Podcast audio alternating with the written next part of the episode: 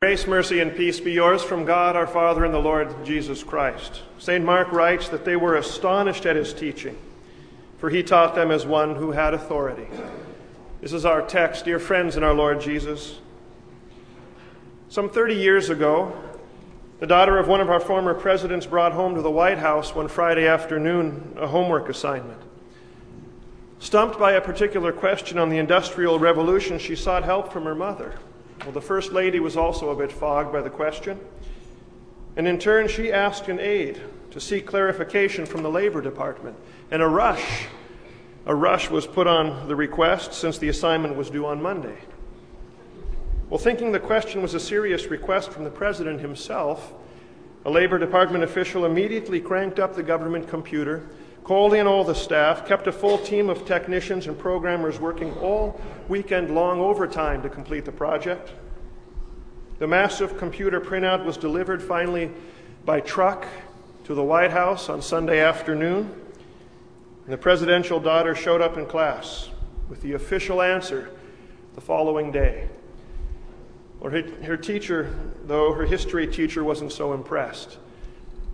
When the paper was returned to her, it was marked atop with a big red C on it.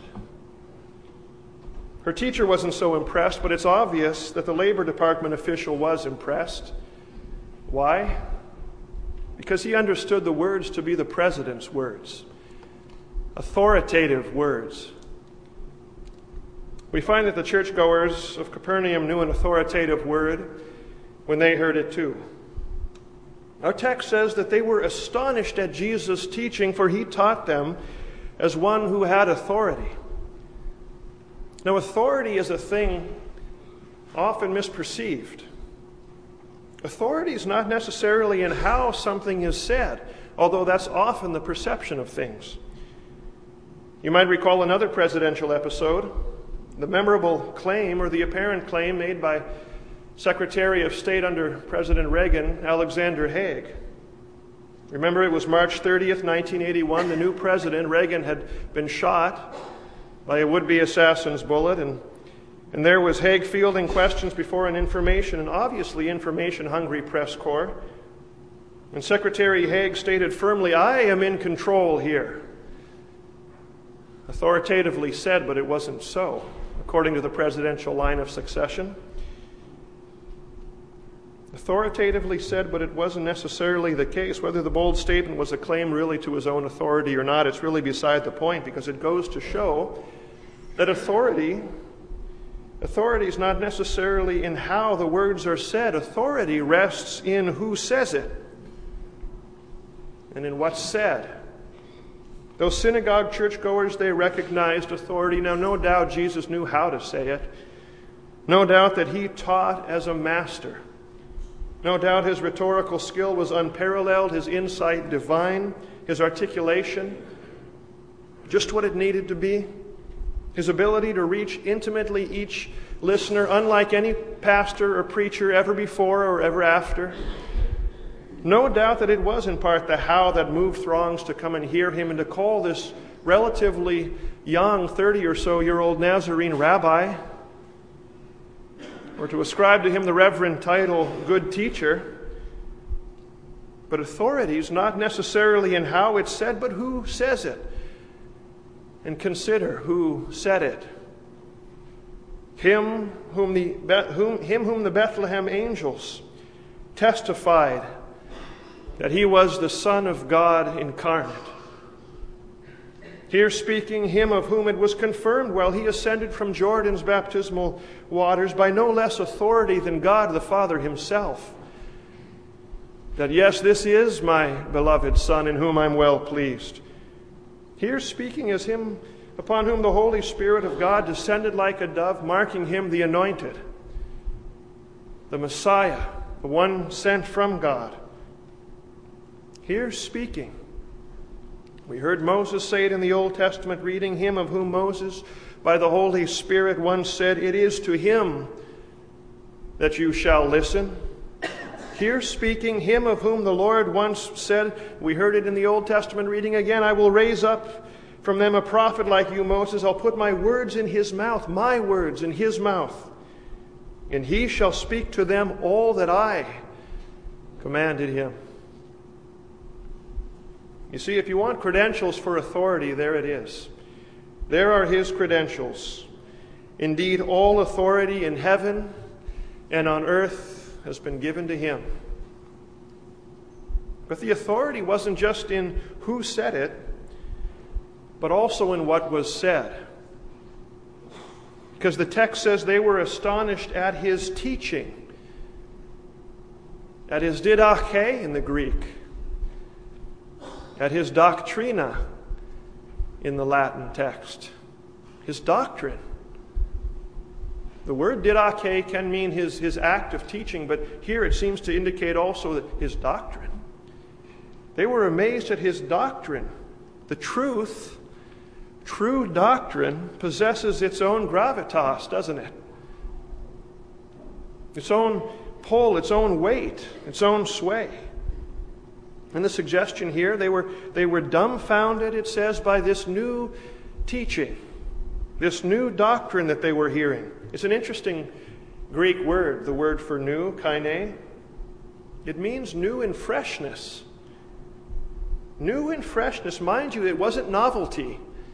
Jesus wasn't making up something new. No, the truth, as one has said, is ever older than all heresy.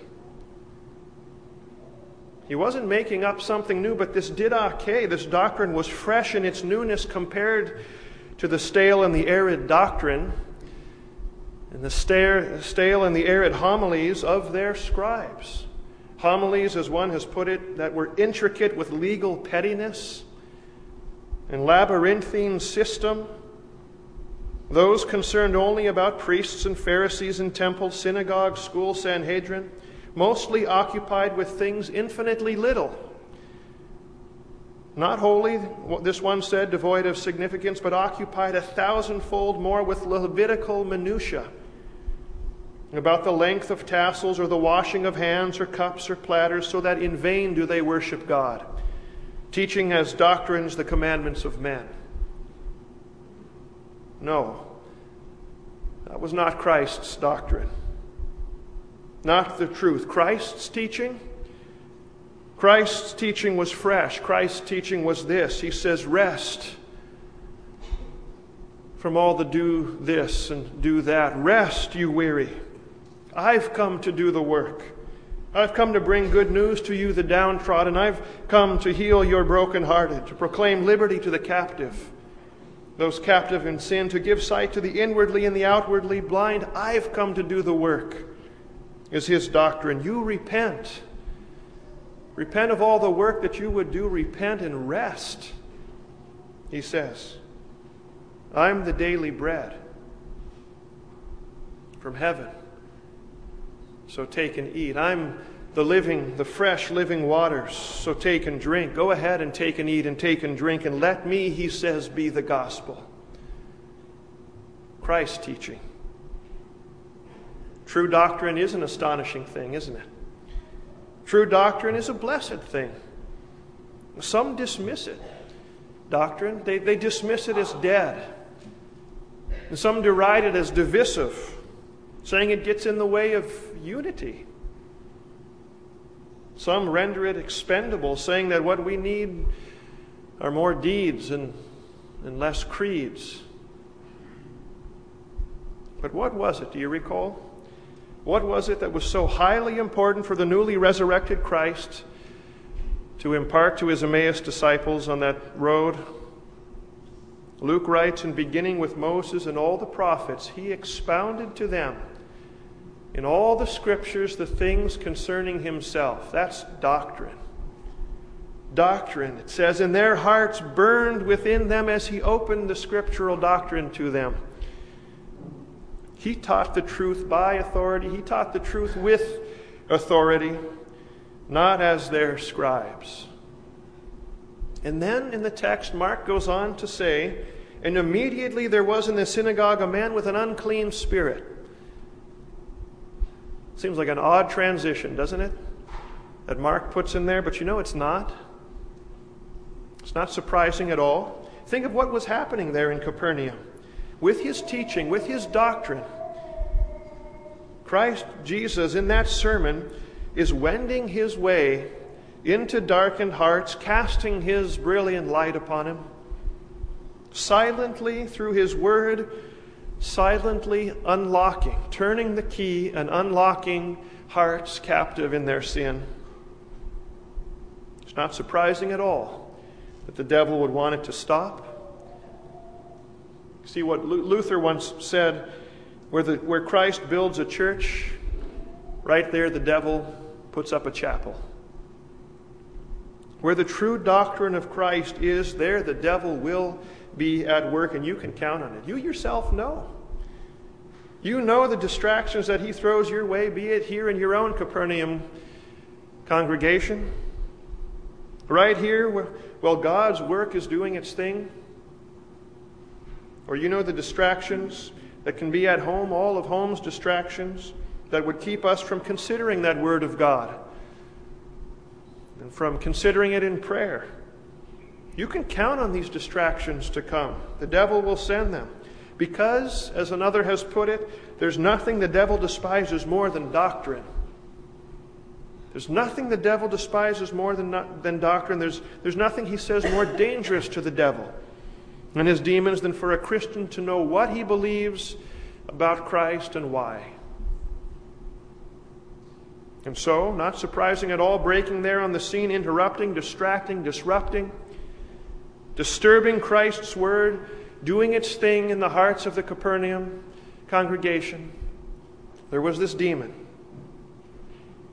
And I'm sure the demon meant it for harm, because they always do, but God meant it for good. Because you see, God permitted the demon to speak or to shriek, really. A poignant question for us to consider today. What have you to do with us, Jesus of Nazareth? What with me, Jesus?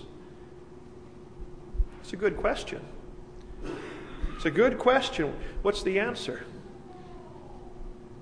Well, we should listen we should be quiet and silent and listen to the Lord's authoritative word.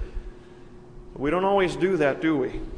Often wrongly, we'll charge ahead, drawing our own conclusions, answering the question ourselves, just like the demon did. Remember, what have you to do with us, Jesus? You've come to destroy us. He answers his own question. And we do that too often. We answer the question ourselves. What have you, Jesus, to do with me? Well, perhaps you've already decided. Jesus would have nothing to do with you. Because of your own demons from yesteryear or yesterday that haunt you, they seem to possess you, the guilt that weighs upon you, the, the wrong that you know you've done. But you're wrong. Be silent and listen to him who speaks to you. Wrongly, sometimes we might answer the question that's not ours to answer by saying, I am in control here. And so, Jesus, what have what need have I with you? But wrong again. Be silent and listen to him. Sometimes, in answer to the question, What Jesus of Nazareth have you to do with me? Don't, we don't stop, do we? We don't stop and listen to God's authoritative voice. Instead, we put words in his mouth and we teach doctrines of men as though they were God's didache, his teaching. My friends, listen. Be silent and do no more than listen. Listen to the Lord's answer, the Christ's teaching, his didache to that all important question What, Jesus, have you to do with me? I came that you may have life, he says, and have it to the full. I came to save that which was lost, namely you. I came not to be served, but to serve you, and to give my life as a ransom for you. I came to destroy him who had the power of death, the devil, by whom you were all held in bondage. I came because my Father so loved the world that he sent me, and I willingly came. And I came not to condemn the world, he says, but that the world may have life through me and my cross.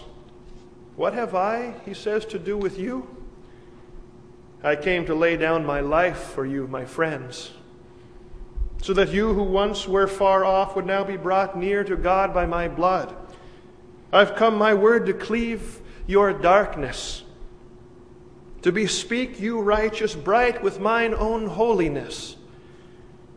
I've come to make all things new, starting right here, right now with you. And so, forgetting the, what wrong lies behind you, remembering that you're baptismally untangled from and released from and freed from and cleansed from that which possessed you and stained you, in confidence now, you can press onward in the favor of my Father, he says, to the heavenly goal that I'm keeping for you with my almighty hand and my authoritative word. That's His Word. That's His teaching. That's what He has to do with you, friends, and don't doubt it.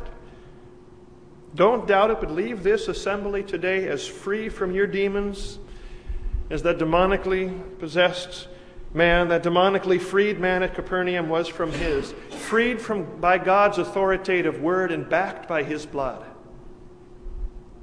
Be not doubting, but believe.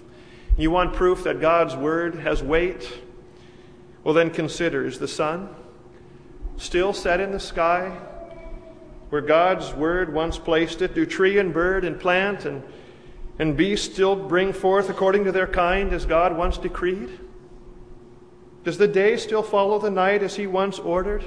Does the moon still govern the evening tide as He so commissioned it once to do? Or are the ordered seasons? that yet run in succession, and the rainbows that yet arc over dry land, not enough to assure you of the weight of His word? My friends, take heart and take rest in the teaching of Christ. And then go home today confident in it. Confident that you're freed from your past, you're forgiven in the present, you're beloved by God into heaven's eternal future. If it were my word alone, I'd tell you, take it for what it's worth. But the word is God's. And so take it for what it's worth. In his blessed name, amen.